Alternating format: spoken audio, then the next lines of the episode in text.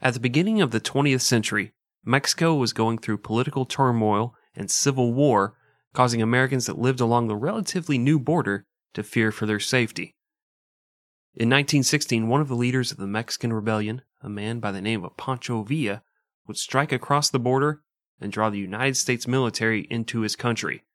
What followed was a whole lot of violence and political posturing that brought about the real possibility of war between America and Mexico and threatened to keep America out of World War One.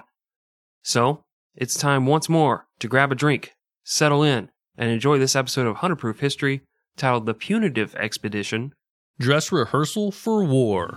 This is one hundred Proof History. We're drinking whiskey and talking history.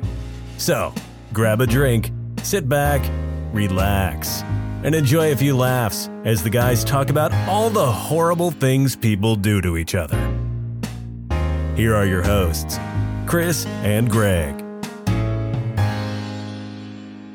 Okay, welcome in.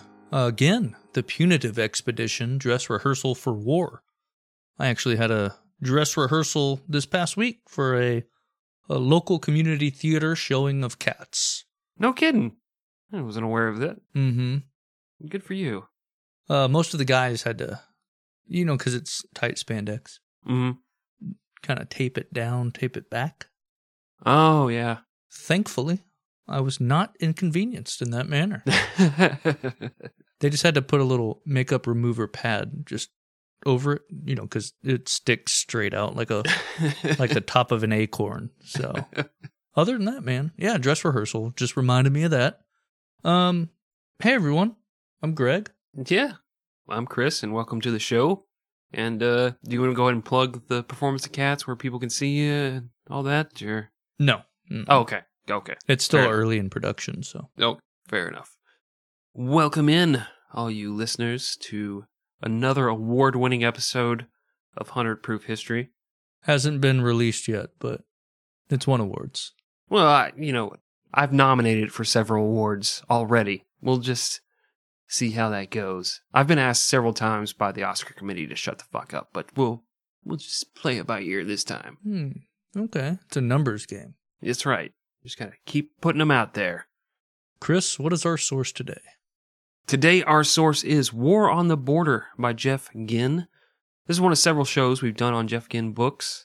You know, it's not on purpose. I, I just search for things, and it always comes up. You search best book on X, and his books come up. And this is just like the other ones where you get this Jeff Ginn book and it's like seven thousand pages long, but eighty percent of it is sources because this dude does his fucking homework. And that's why you can always trust him. It's always a good book. Highly recommend. Yeah, and if you don't like reading, be sure to check out Audible. It is free to try. Go to one hundred proof history dot com slash Audible. It helps the show out a lot, and it's free. You get thirty days, get to download a book, listen to that shit on your drive. I know that's directly competing with us, but I don't care. I do it a lot on my commutes. You can sign up, get the book, immediately cancel. It's it's that easy, and you get to keep the book. Still keep the book. So you can listen to a forty-hour fucking book just for signing up, downloading it, boom, canceling. Yeah, you say it's in direct competition with us. Uh, but in the spirit of full disclosure, uh, you've probably listened to far more books than you have episodes of one hundred Proof History. Main host Gregory. Oh, I've listened to like two episodes of this show. I do it, man. Do I record myself all two times a year I have sex and then watch that? No. Right. Exactly. Who wants to see such a pitiful performance? And that's exactly how I feel about this show. It's like the old saying goes, when you know how many pig balls go in the sausage, you don't want to eat the sausage. Hmm. There's pig balls in there? Goodbye, vegetarian diet. Well, we have a lot to get to. You think we should just dive right in to this sordid tale of border troubles? I do. Uh, right after I mentioned that we have a Patreon, it's three dollars oh, a month, yeah. And there's like one hundred plus things on there that you don't get access to here, and we still release stuff on there, so just saying, but yes, go Chris. Well, I'm sorry, I got excited because this is like the one time in history where there were like problems along the southern border of America, you know, bordering Mexico. Like, like the one time it became a political issue or divided a whole country, uh, you know. So I really want to get into it. Then go. All right.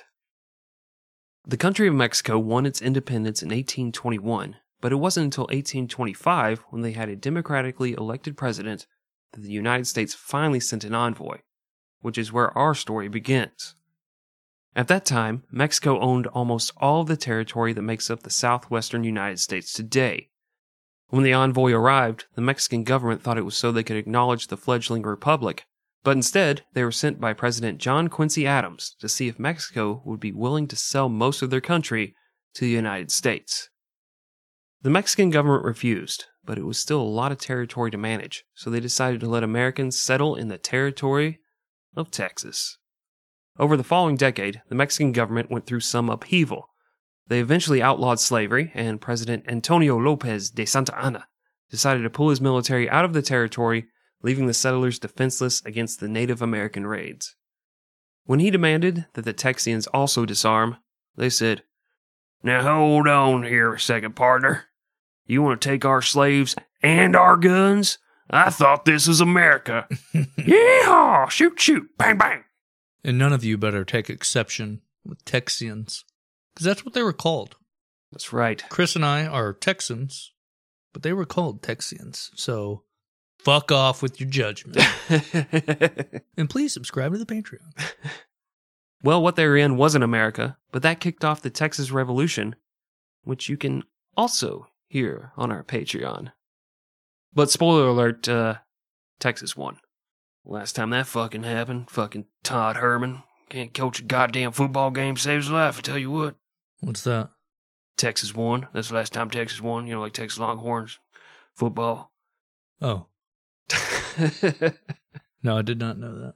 Thank you for your support in this trying time. Texas struggled as a country for almost ten years before officially joining the United States. America believed that the Rio Grande River should be the border between the two countries, but Mexico thought it should be the Nueces River, seventy-five miles north. This led to the Mexican-American War, in which several future notable Civil War leaders got their first taste of war. The U S won and claimed a shitload of territory, including modern-day California, New Mexico, Oklahoma, Utah, Nevada, Arizona, Colorado, and Wyoming. The Texas border was established on the Rio Grande, which gave the U S a bit of territory in southwestern Texas, known as the Nueces Strip, and that was so shitty that William Tecumseh Sherman would later say, quote, "We should go to war again to make them take it back," end quote. Yeah, that dude was insane. Yeah. He was. It kind of reminds me, um, as you're aware, Greg, I am a, uh, well, I'm an ex-con, and I live in this boarding home with several other ex-cons, but I'm the only one that has a Costco membership, you know? And so I, I go to the store, get all the toilet paper, get all the, you know, the cigs, the cheap whiskey, you know, the stuff us ex-cons all like. Oh, yeah. And I bring it back, and just like Mexico, they offer to buy it, and I say no. And just like America, they take it from me anyway. But then the guy's like, "What is this, fucking Angel Soft? This is fucking two-ply. I don't want this shit." And he throws it back at me. And it's just, it's more insulting, I feel like, you know? I agree. Because you know it was single-ply in the joint. Yeah. He's just trying to be Mister Tough Guy. And, but this is advice I heard on The Wire. Mm-hmm. Even when you're in a halfway house, mm-hmm. you got to go up to the biggest dude and just knock him the fuck out. You know? That's how you get respect. Yeah, I, I tried that. I tried that really hard. And you ever have dreams where you're fighting somebody and you're like throwing punches and they're having no effect? Even though the guy was actually the one dreaming? Yeah. yeah. You snuck up on him in his sleep? Yeah. Yeah. Yeah. I actually sprained my wrist a little when I hit him. I didn't even hit him in his face. I hit him in like his stomach and it's real soft. But man, it like gave me like carpal tunnel.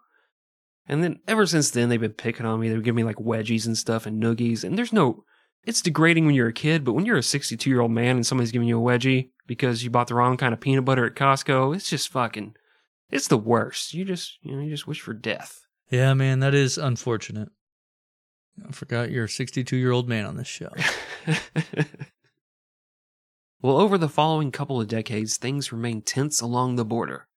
with a couple of Americans even attacking northern Mexican states with militias, and failed attempts to set up their own neutral buffer countries along the border. The Mexican government continued to be unstable, with the French installing a puppet dictator for a bit. You little googly eyes, lipstick mouth. Bonjour, motherfuckers! Oh, hand puppet. Yeah, yeah hand gotcha. puppet governor, yeah. Oh, good old hand bone makes an appearance. He'll never get old. I wish I had more to add to that. That's all I got was bonjour, motherfucker. All right, bye, guys. I'll see you later. Thanks, Hambone. Thanks for showing see up. See you, Hambone. You're completely worn out. Go away forever. And that's a little joke from episode fifty-eight for anybody wondering about Jeffrey Dahmer. So check it out. He's popped up here and there. Yep. I wish he would stop, you know. But he's a fan favorite. The people can't get enough. He's insatiable. It was also during this time when the French had that puppet dictator that wealthy Americans bought up cheap Mexican land and used cheap labor to do things like build railroads and get even richer. But that all stopped in eighteen seventy-two when Sebastian Lerdo was elected as president of Mexico, and he decided to try and help the people he governed. Fucking, what a fucking libtard, am I right? Yeah, what? He wasn't trying to make his friends richer? Yeah, what's the point of being president? Come on. Fucking commie. Weird. Yeah. Marxist, commie, woke, other adjective that means thing I don't like. Baby killer. Yeah, I got him. Yeah. Baby killer. And pedo. Pedo. Groomer. He's a groomer. That's what he is. Oh, yeah. That's yeah. true. That's true.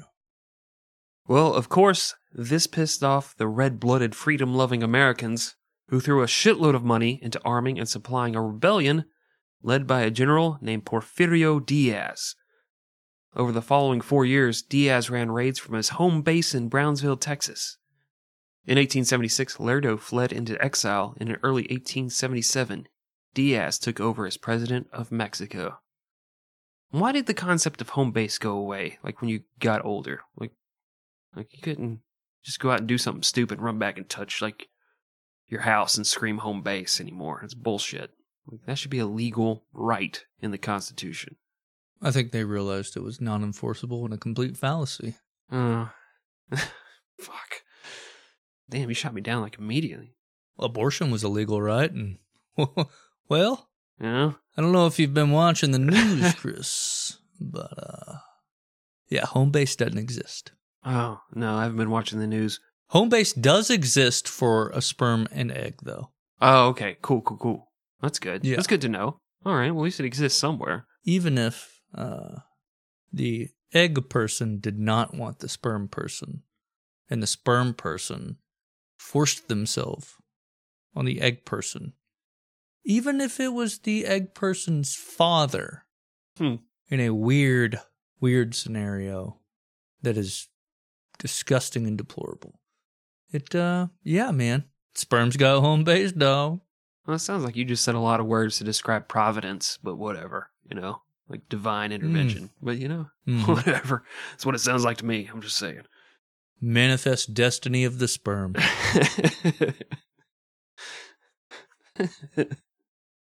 Don't laugh at that, you asshole.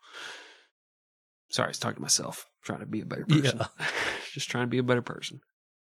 The economy thrived under Diaz, but all he really did was make Americans and wealthy Mexicans even richer, while things got really, really shitty for the working poor. They couldn't buy land, they had to work hard labor for three to four dollars a month, and often lost their jobs as American manufacturing inventions made their positions redundant. Diaz was only supposed to serve one term as president, but when his term was up, he decided he really liked being in charge. So he gave up his seat for four years to a crony, and then in eighteen forty-four he took it back over and held power as a dictator for another, let me see, check my notes here, twenty-seven years! Mm. Call that pulling the Putin. The old Vladimir Putin approach. Yep, that's what he took. He's like, I'm gonna do the same thing this guy's gonna do in one hundred thirty years, watch this shit. Now I'm gonna invade Ukraine and fail at it. I'm a fucking genius.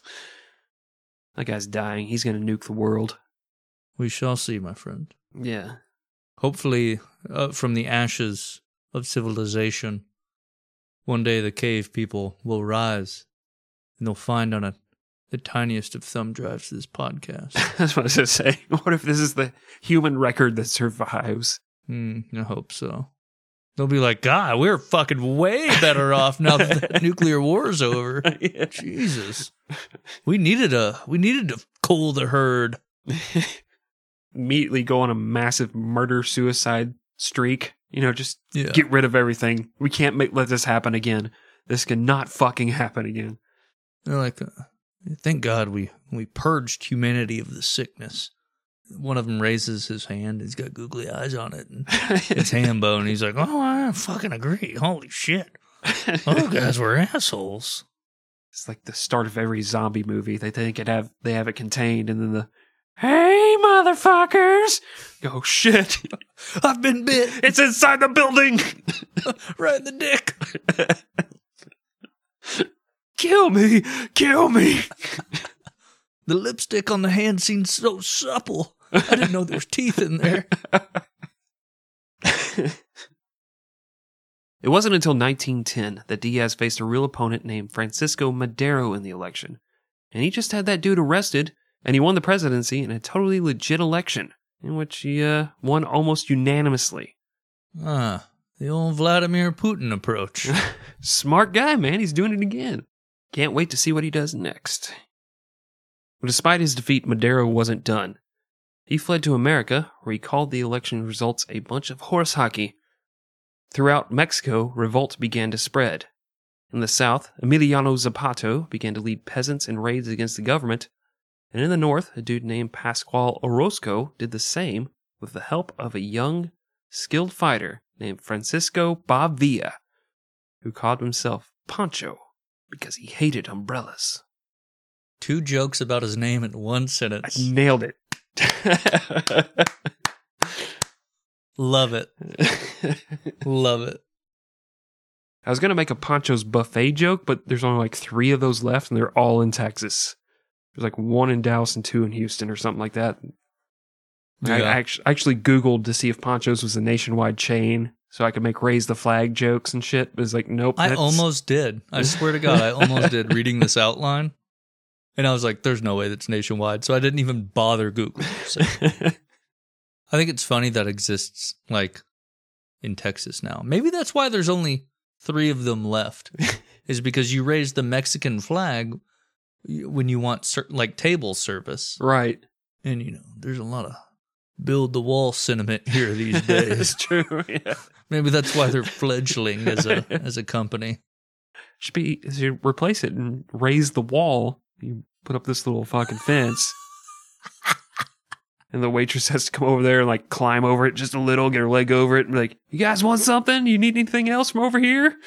You got any more of them tortillas? Okay, I'll be right back. I asked you for them five minutes ago. Uh, I know you're not sending your best, but you need to do better. What do you mean I gotta pay this bill? Somebody told me you guys were gonna pay for this. What the fuck? I ordered extra avocado. I didn't know that cost was going to be passed down to me. It's bullshit.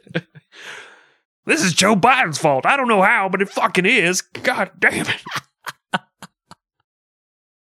Well, Orozco and Villa marched on the city of Juárez, which sits directly across the border from El Paso, Texas, and was also the port of entry for American weapons being sold to the Diaz government.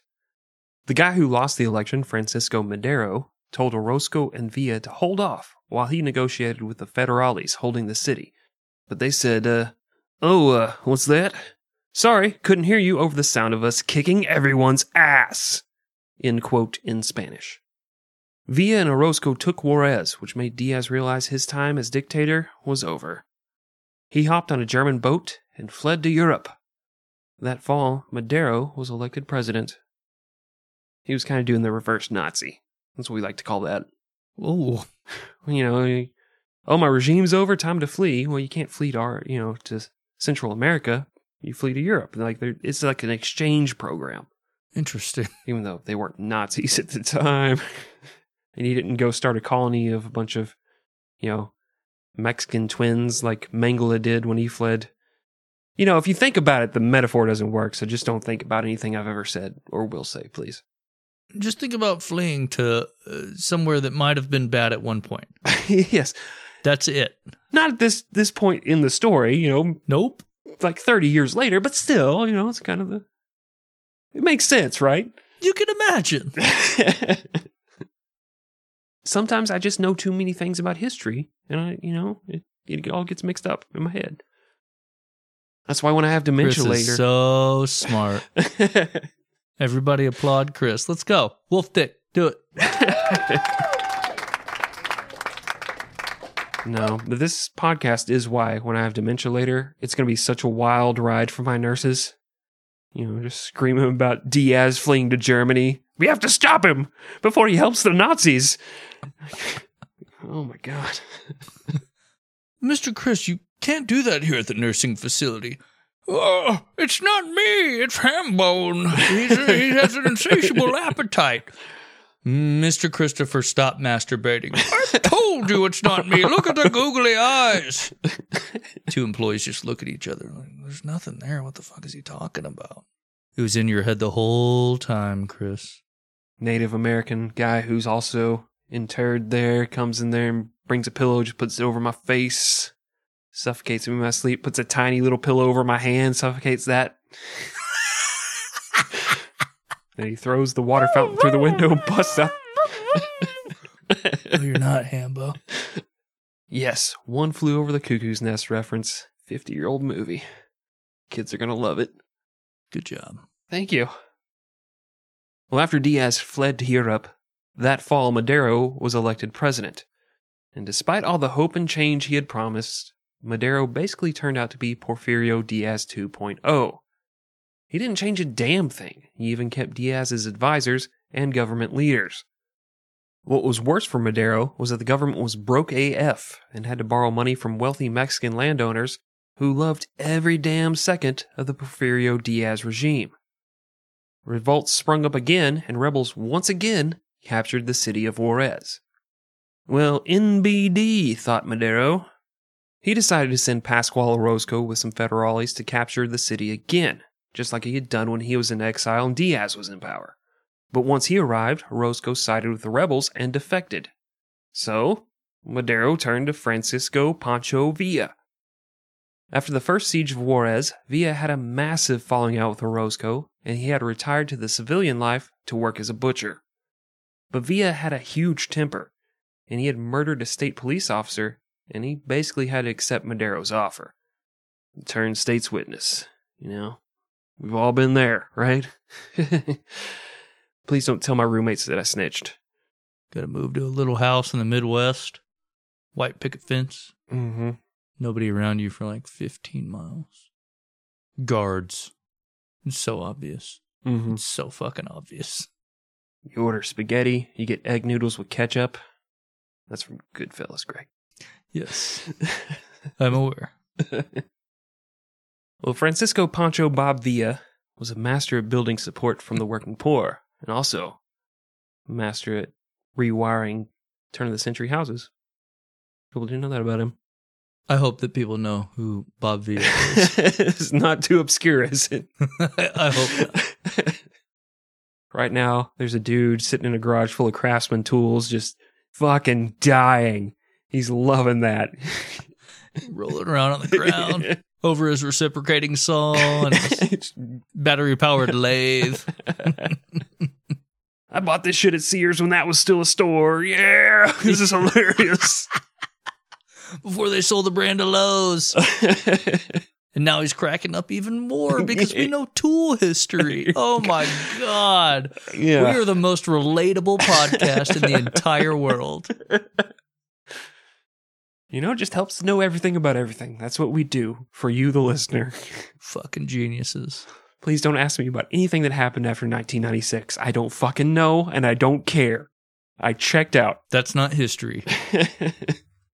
nine eleven, what? Never heard of her. Although, you can check out our episodes on nine eleven. Sure, let me see here. ninety-one and ninety-two. You're welcome. Well, like I said, Villa was a master at building support from the working poor, and he soon recruited an army of thousands.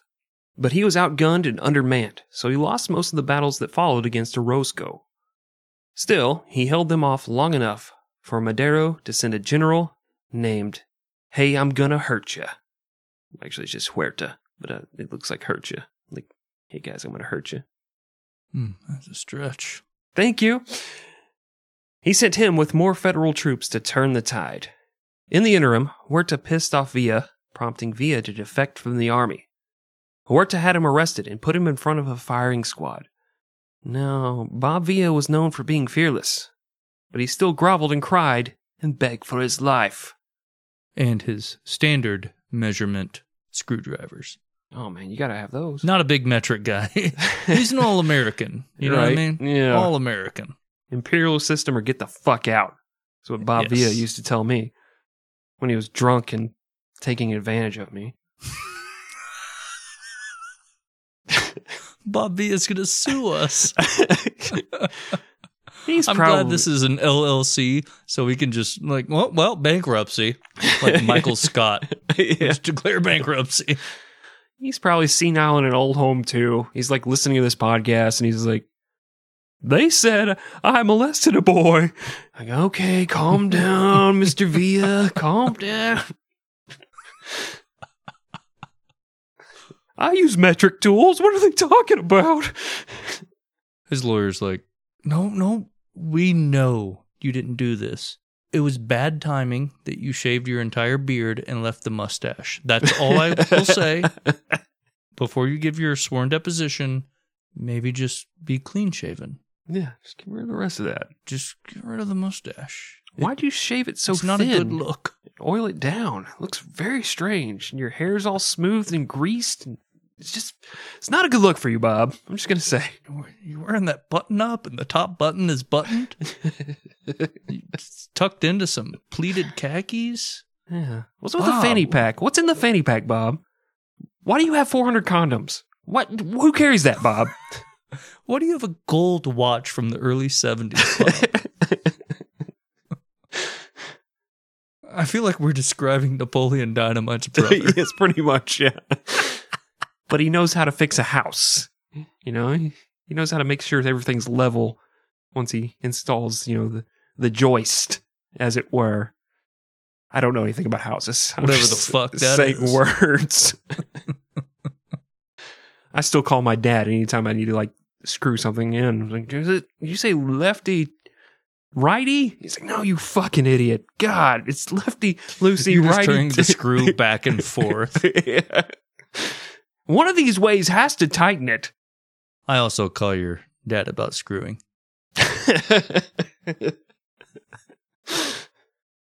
Well, that's because you're my stepdad, and you gotta know things that he may have picked up in his forty years of experience.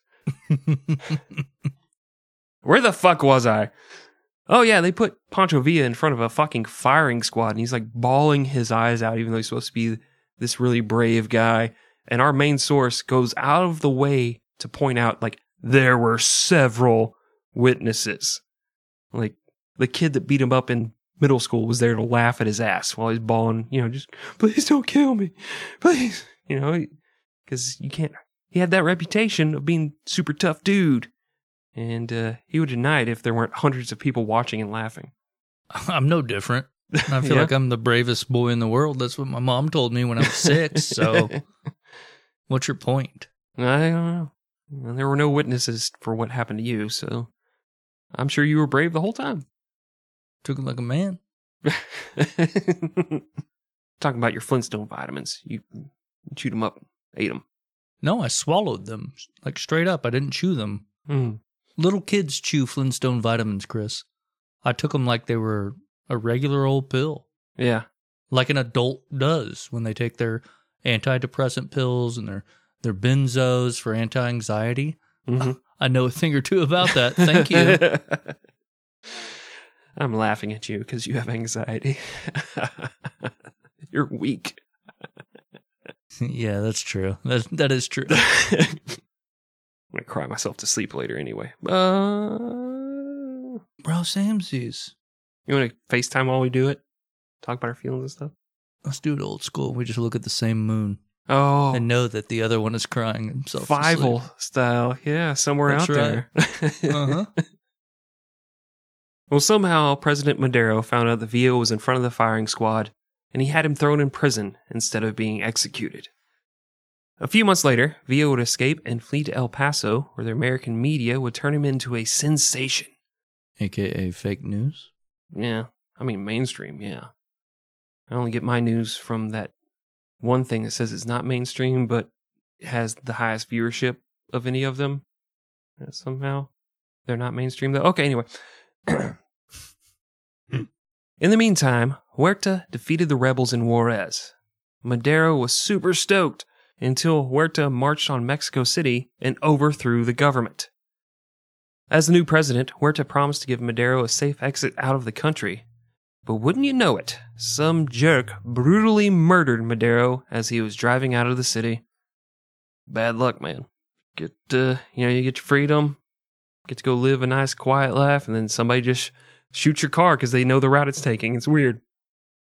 Over in America, newly elected President Woodrow Wilson was watching with great interest. He didn't like Huerta taking over by straight-up murdering his predecessor, and he wanted Mexico to be a democracy like the good old U S A. The Americans chose to back a man named Venustiano Carranza, who wanted a constitution and called himself a constitutionalist, but he really wanted the rich to rule Mexico and have their wealth trickle down to the poor. That's an interesting concept. I, I'm surprised no one's ever thought of that. Like, if, if everybody up top gets rich, they're going to make everybody under them rich. They're not going to keep it for themselves. Like, why would you need all that money? I bet that would work. Yeah, probably, right? I wish we would institute that in this country. But like, maybe about forty years ago. That way it would it'd be paying dividends today. Right. And it doesn't really have to work. It just has to convince people born in like the fifties and sixties that it works. And then magic happens and everything's perfect. Oh, the people that grew up in the golden age because their fathers came back from the war and they were able to have a household that they supported on their jobs, mm-hmm. whether they were blue collar or white collar, but if they were blue collar, they had a clear path to go to white collar with the G I Bill, uh, which was instituted after World War Two, along with a ton of social services that helped these people out. So they could, you know, get the white picket fence house mm-hmm. and support an entire family, stay-at-home wife, which... that was her prerogative. Just, you know, I'm going to throw that out there. But it was something that could happen. Somebody could stay at home.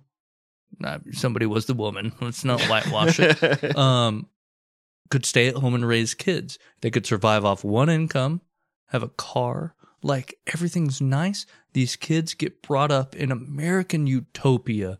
They have the world handed to them on a plate. Mm-hmm.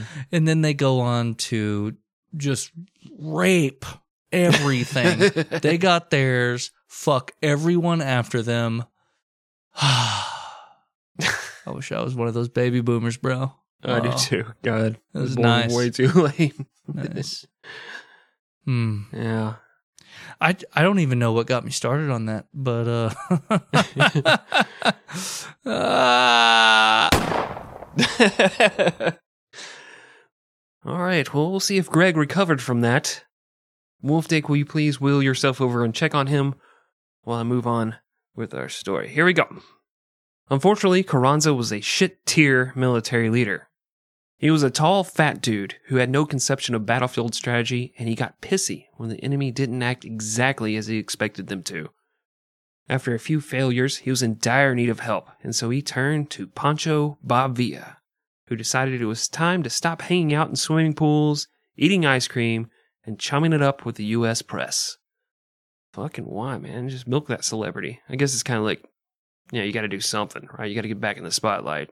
Gotta have some controversy. You can't just be Avril Lavigne from the two thousands. You gotta come out and make new music so people realize you're still alive and don't come up with conspiracy theories that you died and were replaced by someone else. Is that a thing? That's what happened to Avril Lavigne. Oh. Well, shit, may, may she rest in peace. I had no idea. Villa returned to his home state of Chihuahua and recruited thousands upon thousands of tiny dogs to fight Huerta's federal force. No, that's stupid. He recruited thousands upon thousands of soldiers with tiny dogs to fight Huerta's federal forces. And little-known fact, noted isolationist and lover of democracy Woodrow Wilson despised Huerta so much that in nineteen fourteen, he proposed declaring war on Mexico and blockading their ports and providing military support to Carranza, who immediately refused the offer. Woodrow Wilson was kind of a piece of shit. No. Come on. I'm the only one brave enough to say that, okay? That's what this podcast is about, courage and going out on a limb. And you know what?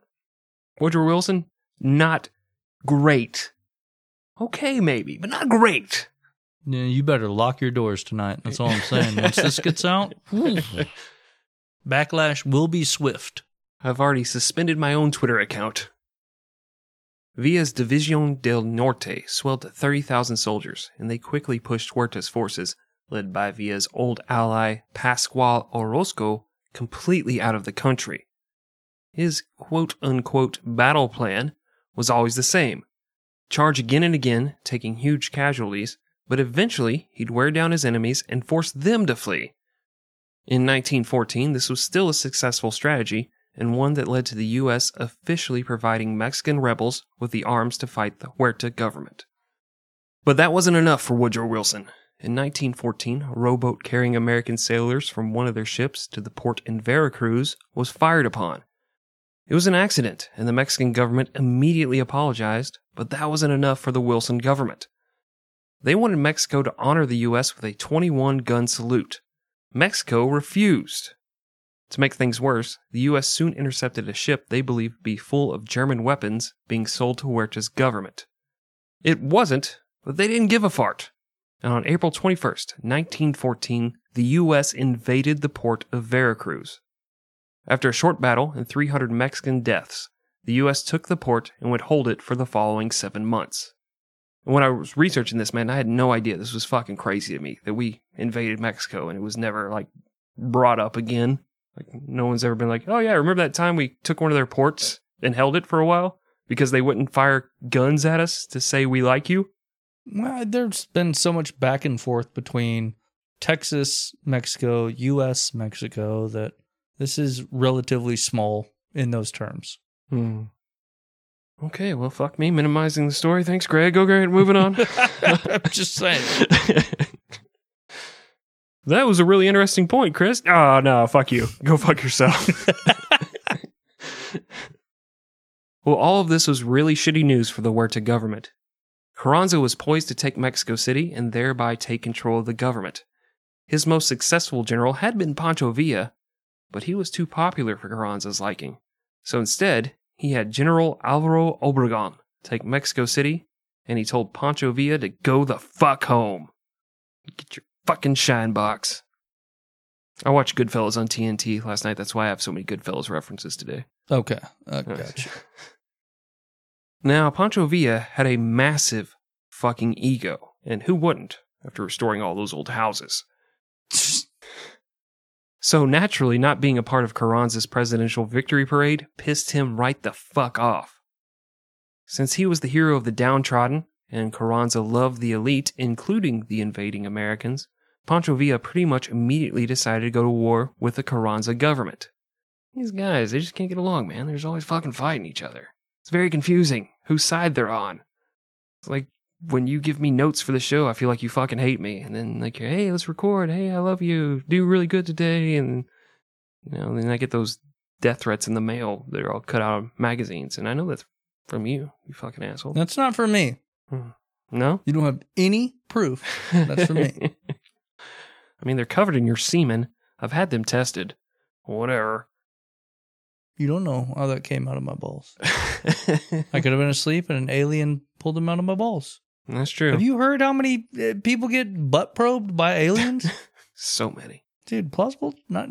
Come on. Get the fuck out of here with that I'm shit. I'm sorry. I'm sorry. That was unfair of me. I'm sorry. Will not be accused of this. Like when my parents made me go to conversion camp when I was a kid. Yeah. I'm not putting up with it anymore. Just putting on your twisted sister. We're not going to take it. doing your makeup, dancing in the mirror, singing your hairbrush. It's like, you know what? I'm not going to take it. And you start crying. Your mascara runs a little. Been there. I know how you feel. Okay. Thank you. I'm sorry. Well, unfortunately for Villa, by the time he decided to go to war with Carranza, World War One had broken out in Europe. America was neutral, and Germany was going to do everything they could to keep it that way. They saw their best hope as keeping Mexico as unstable as possible, and so they sent advisors to train Carranza's federal government. Over the course of two lopsided battles, Villa found out that his keep charging at them and dying until they get tired strategy didn't work against trenches, barbed wire, and machine guns. His army of thousands was quickly cut down to a few hundred rebels who had to flee to the hills of northern Mexico. Things got even worse for Pancho when Woodrow Wilson decided to officially recognize the Carranza government as legitimate in late nineteen fifteen.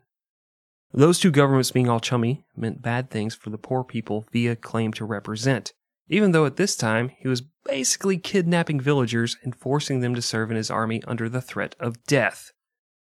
Now, while all of this was going on, even smaller rebel groups were running raids across the U S border, and Americans were killing Mexican immigrants at an astoundingly high rate with no justification other than, quote, they looked kind of brown, end quote.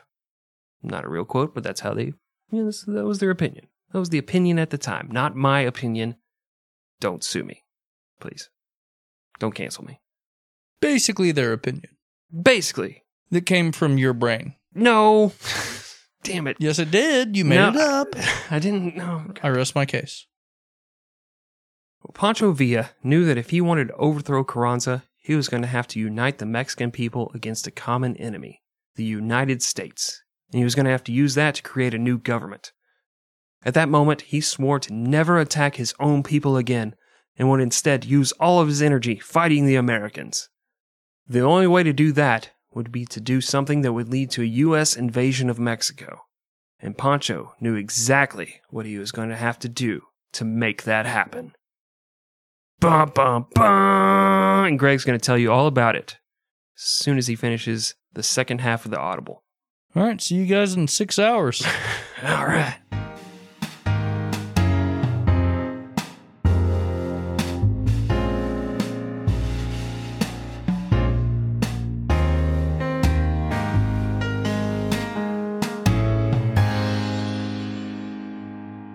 All right, back from break. Hope you guys enjoyed it. I know we did. Greg is all caught up, ready to tell you the second half of this story. Chomping at the fucking bit, dude. I can't wait. This guy, it's chomping at the bit. Oh, it's not. I'm just being pretentious D-bag for laughs, and I hope it worked. I hope everybody's fucking dying right now. Oh, dude, they wrecked their cars. They're now either burn victims, a la Paul Walker, mm-hmm. or they're outside of their cars just rolling on the highway, laughing so hard. Broken noses from the airbags, but still, despite it all, laughing. Yeah. Well, Greg has to tell you the second half of this story, and for new listeners, we like to do something here where we've had a lot of whiskey, we've had a lot of booze. Let's calm it down and have a second half seltzer. Second half seltzer. Second half seltzer. Second half seltzer. All right, three, two, one. Ooh, I'm gonna enjoy this. I'm gonna just sit back and relax here for a little bit while Greg, you ready to tell these people what else happens on the border of the U S and Mexico? Oh, dude, champing at the bit. No, god damn it. Champ at the fucking bit, bitch. No, I I am. Are you ready, Christopher? I don't think so, but you know what? It looks like you're going to bring it anyway, so I'm just going to lie back oh, and take it. Oh, it's coming. It's coming. Here it is. Let's get fucking crazy. All right, well. President Venustiano Carranza believed he was victorious, and Pancho Bob Villa and his Villistas, who had gone into hiding after a series of defeats, were no longer a threat. And so, in December of nineteen fifteen, Carranza sent General Álvaro Obregón to a banquet in his honor in the city of El Paso, Texas. Don't know if you've ever heard of it's a it's a small place, to be fair. That's where I get all of my authentic taco kits from. Oh, old El Paso. Yeah. I go south of the border to Juárez. It's just right on the other side. And that's where I get my authentic Viagra and Cialis. I like to do um, each of those. Like I do them both at the same time. Shot of vodka. Whew. Ready for the mule show, baby. And you take a picture of the label and put it into Google Translate and it says not for human consumption, but you're like, oh, that's, that's just a Mexico thing, right? Yeah, that's, you know, legalese, so to speak. Right. To be fair, the the mule's penis says the same thing, but it's tattooed it is on consumed there. Consumed by, by a human. I don't speak Spanish. I don't know what that says. It was here that he told a crowd of cheering American businessmen that it was once more safe to seek their fortune in northern Mexico. Little did they know, also present in the crowd were Pancho Villa's spies, who learned that American managers and engineers planned to return and reopen a silver mine just south of Santa Isabel, Mexico, which just so happened to be a scant few hundred miles from Pancho Villa's hidey hole. Not familiar with that term, are you, Chris? Hidey hole. No, I'm not. Yes, you are. You fucking prison bitch. You know exactly what a hidey hole is. You know what's weird is every night my cellmate would tell me he was putting the plans for our escape up there, and we never even attempted it. Like, it wasn't even, like, he never brought it up. Like, outside. Shoving and shoving. And yeah, yeah. Sick fuck. And then I started getting all these sores on my mouth, and that was weird. Probably from the prison food, which wasn't very nutritious, I'll admit. You know, it was kind of like this gruel, and it had like maggots and grub worms in them, but my pet bird liked it until he flew away. You know, and I kept hoping he'd come back to me after I got out and I got that job bagging groceries. Mm-hmm. But he never he never came back, even though I fed all those birds in the park. And then, but you had all that arthritis in your hands, and mm-hmm. your manager would get mad because you'd yeah. have to go to the bathroom, and he'd tell you, you don't have to ask me every time you got to go take a piss. And have I told you this story? And you hung yourself? Yeah. yeah I, I think I saw it in a movie called The Shawshank Redemption, and your name was Brooks. But yeah, you basically told it to me. Oh, goddamn early onset dementia. I thought that happened to me. I'm sorry. Uh, continue your story. Okay, thank you. On January eighth, nineteen sixteen, unsuspecting Americans boarded a train in El Paso and headed west. When they were about six miles outside of the town of Santa Isabel, the train was derailed. Suddenly, riflemen opened fire on the passengers. The men then boarded the train and robbed everyone. The Americans were taken outside, lined up, and stripped naked. Oh, yes, sir. Despite orders to not kill a single one of them, of the nineteen that were aboard the train, eighteen were shot and executed. The only survivor managed to run away and hide in the bushes. That night, riots erupted in El Paso when Americans attacked the Mexican district of the city. Across the border, Pancho Bob Villa waited patiently for the Americans to attack, but it didn't happen. Instead, Brigadier General John J. Pershing, who was a tank, basically. Goddamn American hero is what he is. He was a literal tank, with tracks and everything. Uh, but Pershing, the commander of nearby Fort Bliss, had his troops quell the riots and put the city under a curfew.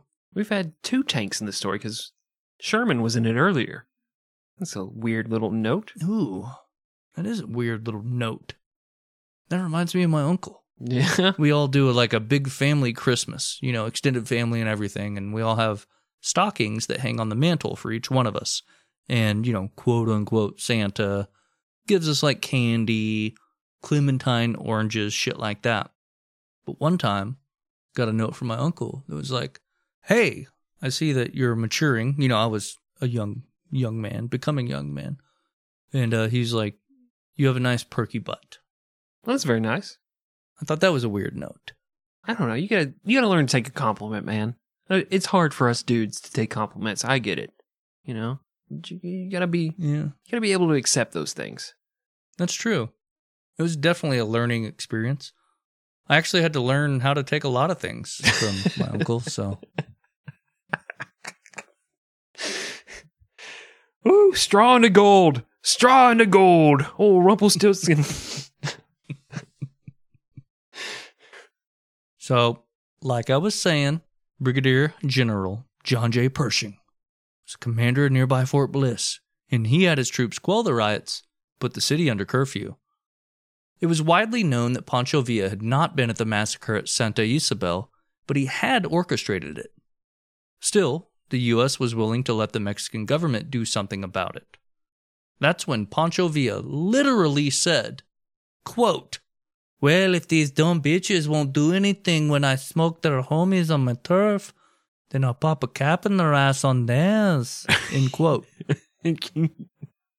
Why not? Okay. Mexican accent. Yeah. That's fine.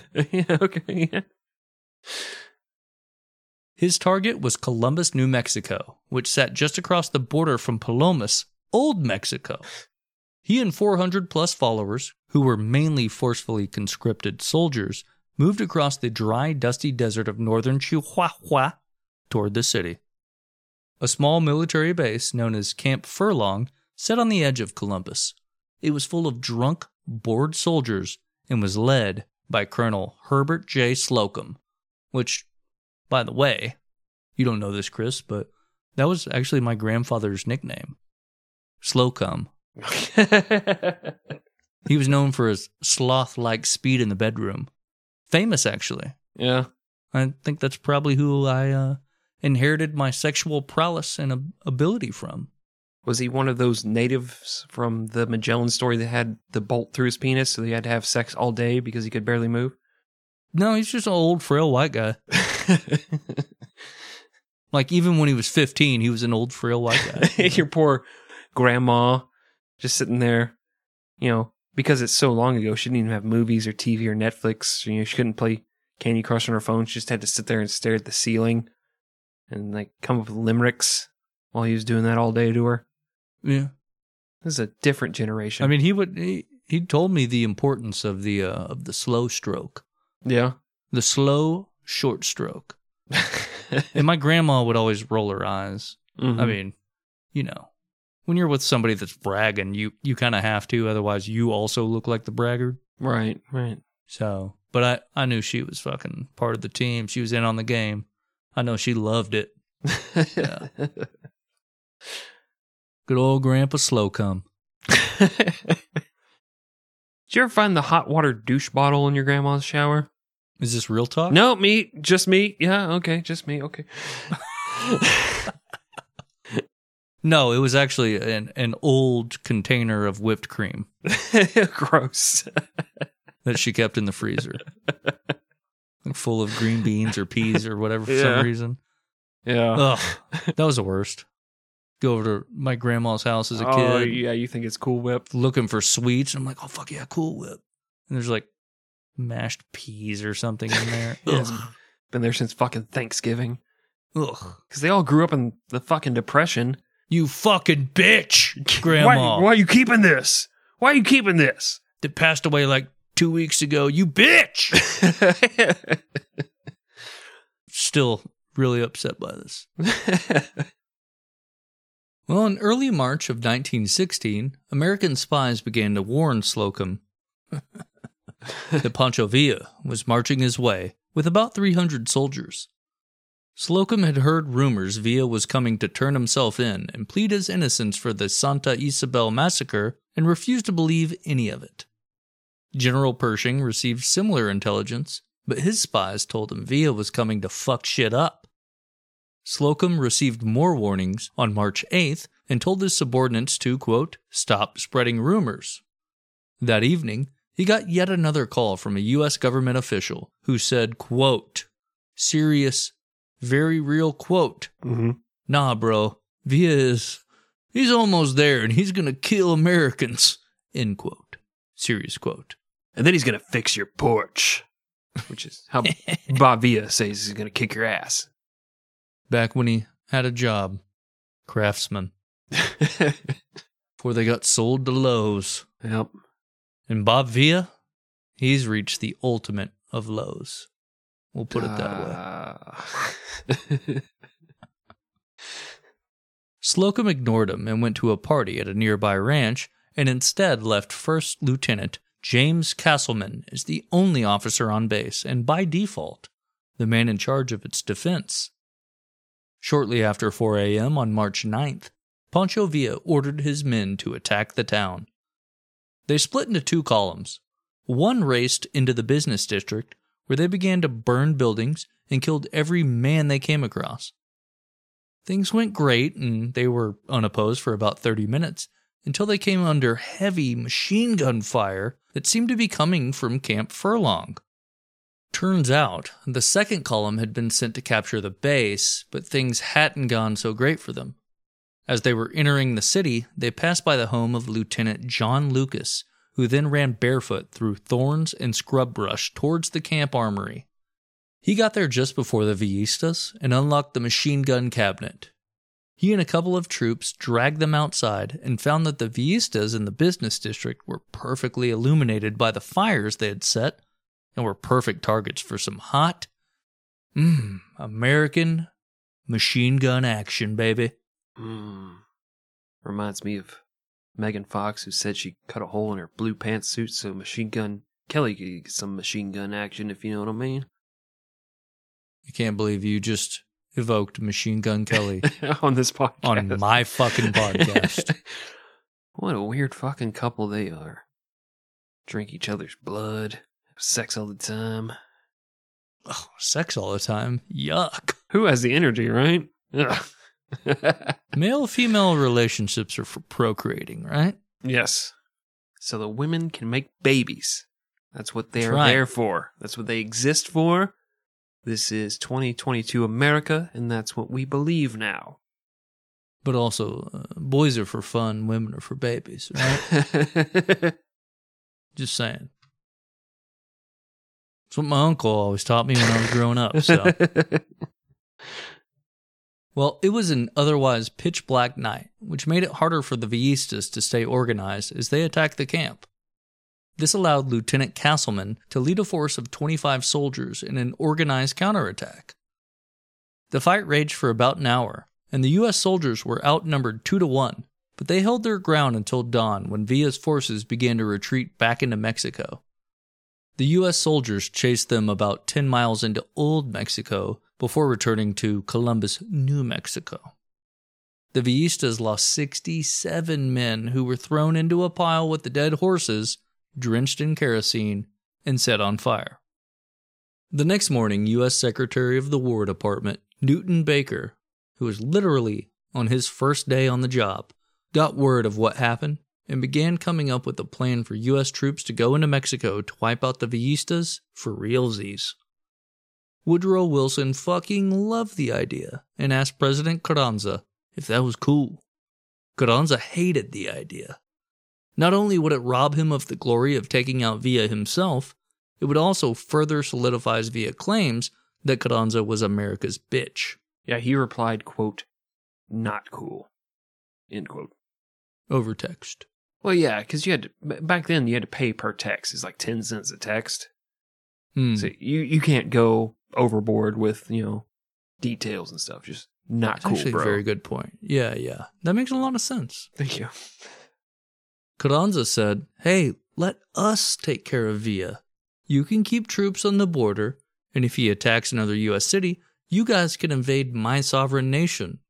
Coup, end quote. But Woodrow Wilson was facing an election year, and he couldn't look weak, so he responded with a very matter-of-fact, "Nah, dude, that ain't cool, brah." The U S Army, under the command of General John Pershing, was going into Mexico whether they liked it or not, and thus began what became known as the Punitive Expedition. What a badass name for a operation. We get some weak-ass names, but Punitive Expedition. Yeah, I'm gonna go fuck some shit up. Mm. Mm. America. Woo! Proud. Punisher skull with the thin blue line going down it. Yeah. You know what I mean? Yeah, because if there's anything the Punisher stood for, it was law and order. Due process. Punisher loved cops. Yeah. Absolutely loved them. Big fan of cops. huge system guy, yeah, if you will. Hey, let's arrest him and see what happens in the courts. That was the Punisher's yeah. whole M O, you know? He loved status quo when it came to, you know, how we deal with criminals. Yes, yeah. Well, the expedition, which was made up of forty-eight hundred troops, four thousand animals, all one hundred trucks that the U S Army owned, which were G M C trucks, by the way, mm. and eight airplanes, crossed the border into Mexico on March fourteenth. I was going to ask if you were paid by G M C to put that in there, but these trucks were kind of pieces of shit and broke down all the time and could barely move through the desert, so... They were legit G M C. Yeah, they were. If I was paid, I'd talk about how they ate Subway sandwiches. While they Which, were listening uh, to audible dot com. Roll it, Wolf Dick. This segment brought to you by Subway, where you can get a tasty cold cut combo and jack off in the bathroom while you have a loaded gun in your mouth fighting back tears. Oh, and don't forget to get it toasted. All right. Um, Pershing, he ordered a pursuit of Villa, but was frustrated by the poor people of Mexico who didn't take kindly to being invaded and constantly lied to the Americans about Villa's whereabouts. The eight planes the U S brought, you know, the O G planes, I mean, pff, what do you expect? They turned out to be completely useless and either crashed or broke down within a couple of weeks. Yes, Greg, and little known fact. One of the units that took part in the Punitive Expedition was the tenth Cavalry Unit, better known as the Buffalo Soldiers, inspiration for the famous Bob Marley song. This unit was made up exclusively of black soldiers and had been a part of the Army since the Civil War. John Pershing proudly led them for a time, and because of that, he earned the nickname Black Jack, although a whole lot of racists from that era liked to switch out the word black for something far, far more offensive. That's not cool. No, no, it definitely wasn't.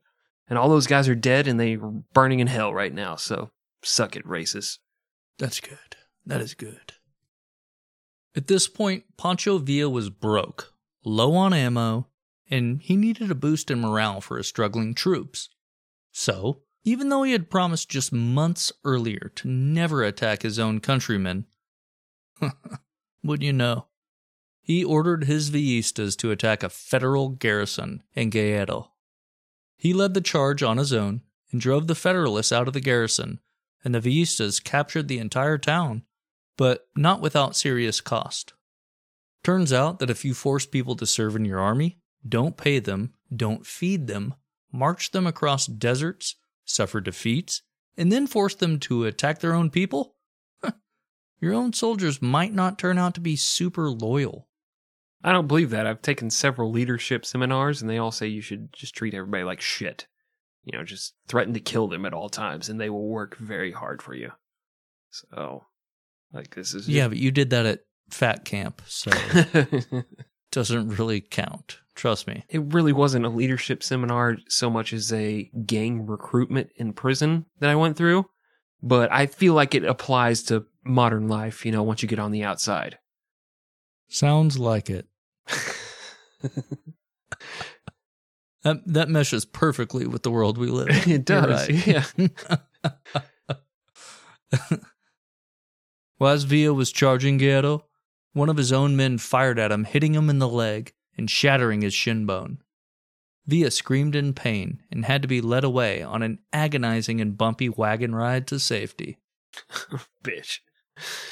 Oh, I don't have a shin bone anymore. Oh, I'm going to cry about it. Baby. As somebody that's had shin splints before, dude, they're bad, but... They're not this bad. Like, grow up, right? Grow up hair. You yeah. know what I'm saying? You're a leader of men, for Christ's sake. Yeah. Yeah. Yeah. Really showing your ass here. You know what I mean? I just got one hundred angry emails, but they're all in Spanish, and I'm only on lesson two of Duolingo, so I don't know what they say. But uh, they, they're all in caps, so I figure they're very upset with the, what Greg just said.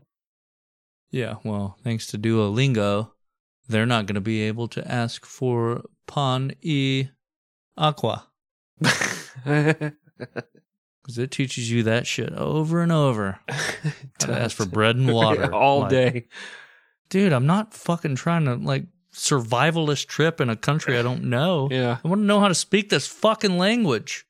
It's like the, the idea is, oh, you've been arrested in a foreign country. How to ask for sustenance from your prison guard. Yeah. German one was talking about Brot and, and uh, Wasser. God damn it. Why is everything bread and water? They expect me to be a gypsy that's just begging on the streets? Fuck.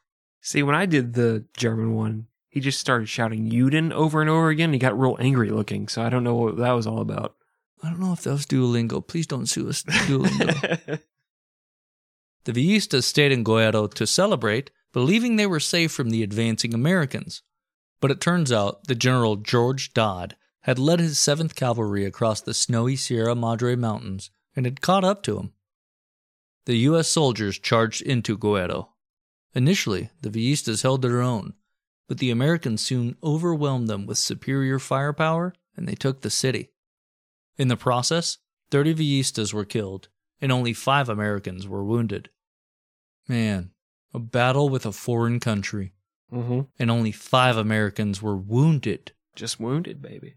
There were more than that killed at the peaceful protest on January sixth, twenty twenty-one. The, uh...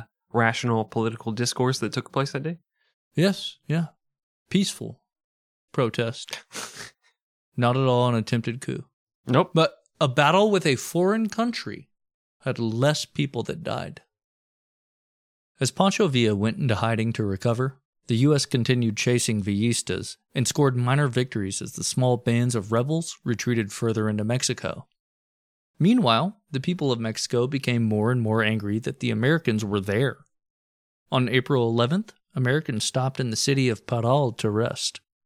That night, a force of five hundred combined federal soldiers and citizens armed themselves and marched into the city shouting, "Viva Villa" and "Villa Mexico."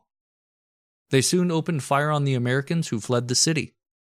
Only three U S cavalrymen were killed, and six were wounded, but the message was clear. It was still less than the January sixth riots. I mean, the soldiers weren't the conquering heroes they thought they were. It was actually a funny moment in this where the commander of the U S forces, when he sees all these people marching and shouting that, he goes out on the balcony and shouts, "Viva Villa!" And everybody laughs, and then they start fucking shooting at him. It's like, I'm with you guys. I'm with you. Oh, fuck! Oh, fuck! Let's get out of here, fellas! It's like when you're a kid and you start agreeing with your bully. And he's like, "Yeah, man, I, I am a piece of shit. I'm a little nerd." And he keeps punching you because you thought that would help. It didn't. It never helps. Never cuck yourself, kids. You know, until you get older and you realize you're kind of into it. Yeah, it does something for you. If it does something for you, yeah, go for it. Yeah. President Carranza and General Obregón began moving federal troops to surround the Americans on three sides. Carranza also began secretly funding raids across the southern Texas border in hopes that it would force the Americans to withdraw from Mexico and defend their own citizens. Meanwhile, the Americans kept running their own raid on the Villistas, including one led by a young lieutenant who went by a certain name of uh, General, uh, I mean, Lieutenant George S. Patton, who claimed to have personally gunned down two of Villa's men and then drove them back to the U S camp, get this, tied to the hood of his staff car like dead deer. If that doesn't sound like some fucking patent shit, I don't know what does. This dude's always been crazy, always was crazy until he died. Save it for the patent show, Greg. Well, I, I mean, that that's a fucking teaser then. Get you excited for fucking wild-ass George S. Patton. Dude was nuts. You thought Tecumseh Sherman was nuts? Oh my God. This guy's psychotic. Things came to a head in June of nineteen sixteen when President Carranza gave orders to his troops, which had the U S surrounded, not to allow the Americans to pass.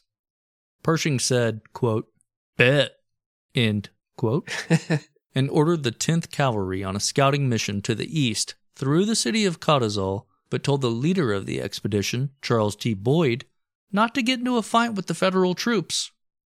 Upon the arrival of U S forces, the Mexican federales sent out an envoy to tell the Americans to turn back. Old Charles T. Bone Boyd said, suck my balls, and he ordered his men to go into the city. When they were about two hundred yards away, the Mexican forces opened fire from an elevated position behind a stone wall. Don't say Jackson, don't say Jackson, don't say Jackson. Good old T-Bone, he, uh, he ordered a charge anyway.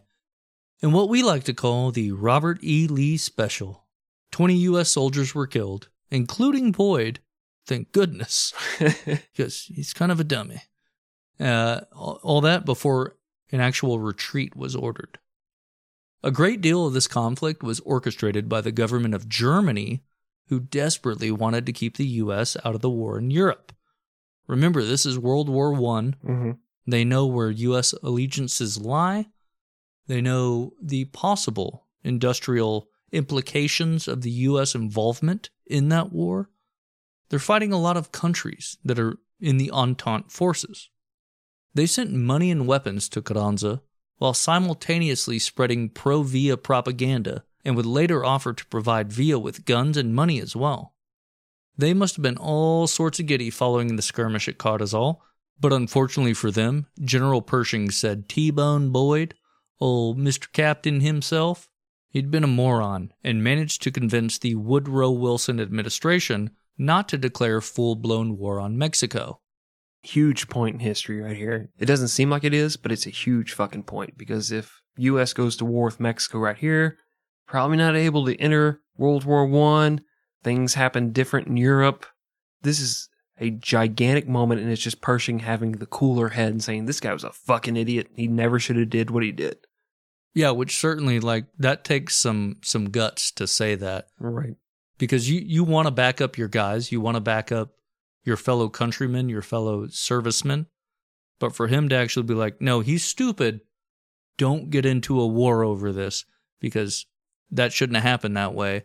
That's huge. And like you said, the implications are fast, especially with butterfly effect.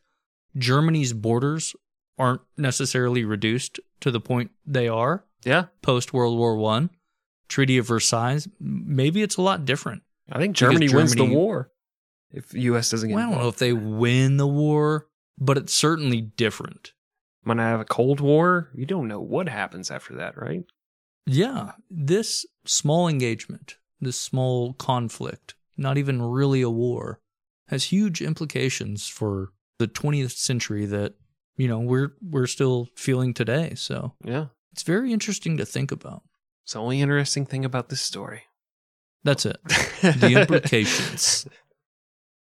In January of nineteen seventeen, having won re-election and wanting to avoid a costly war on a southern border, President Woodrow Wilson ordered the U S Army to slowly and quietly withdraw from Mexico. The Germans were frustrated with the outcome, and thus they sent a telegram, later known as the Zimmermann Telegram, to Mexico, saying that if the U S joined the war on the Entente side against Germany, they'd help Mexico get all of its old territory back if they attacked the United States. But President Carranza, well, he knew he was unlikely to win a long war with the United States. He was making bank selling oil to England, and he had gotten everything he wanted by proving he could stand up to the U S. So, naturally, he told the Krauts to get fucked. As for Pancho Villa, he returned to full health and throughout nineteen seventeen resumed his attacks on Carranza's Federales. He had some minor successes, but then suffered a major defeat that left him once more with just a few hundred followers. In June, he attacked the city of Juárez and held it for a few hours before a combined counterattack of federal soldiers and U S artillery fired from El Paso drove him out. He would go into hiding for a few years while Carranza and Álvaro Obregón fought against each other in yet another war over the presidency. Villa agreed not to intervene and was given a nice ranch, an annual salary, and a small army of fifty bodyguards. Man, it's a fucking dream right there. Right. Do that in a heartbeat. You end up, you know, it it didn't work, mm-hmm. but your political opponent's like, hey man, let's just call it quits, live the good life, here's a fucking bunch of shit. Unlimited donuts. Right. You know, like, what more could you ask for? I know, you get to retired at an early age, just hang out. you know? Mm-hmm. Watch all the T V you missed out on while you were trying to, like, overthrow the government. You're like, oh, shit, I never saw Mad Men. Oh, I heard that was really good. I'm going to sit down and watch Mad Men. Well, that's a little anachronistic, Chris. This is nineteen twenty-three. Oh, he had a lot of episodes of I Love Lucy to catch up on, okay? Picture this fat-ass Pancho Villa eating, you know, bonbons on the couch. Like, she's never going to be able to st- keep a job in this factory. She's too slow. Look at her. The chocolates are coming too fast. She can't get them in the box. She's eating them. Oh, that's fucking crazy, yeah. You know? Then Al Bundy walks through the front door from his hard job at the shoe store, and he sits on the couch next to old Pancho, which for some it's not going to rain in the house. Why is he wearing a poncho? Right. But he sits next to him, just puts the puts the old hand in the pants. Mm-hmm. And starts just complaining for the entire rest of Pancho's life. It's enough to make anybody quit. The end. Oh, what's that you say? There's actual history on this podcast? Oh, no. I liked, huh. your, I liked your ending better. Let's just leave it with that. Let's just treat it like a Michael Bay movie. Forget the real things that happen and just, you know, have a good, happy ending with lots of explosions. Let's do that. All right, well, I'm just going to say this, but we'll cut it out of the final episode. Okay, cool, cool, cool, cool. You good with that? Yeah, I'm good, yeah. Awesome. Everything was going great until nineteen twenty-three, when Villa mentioned he might run against Obregón for president.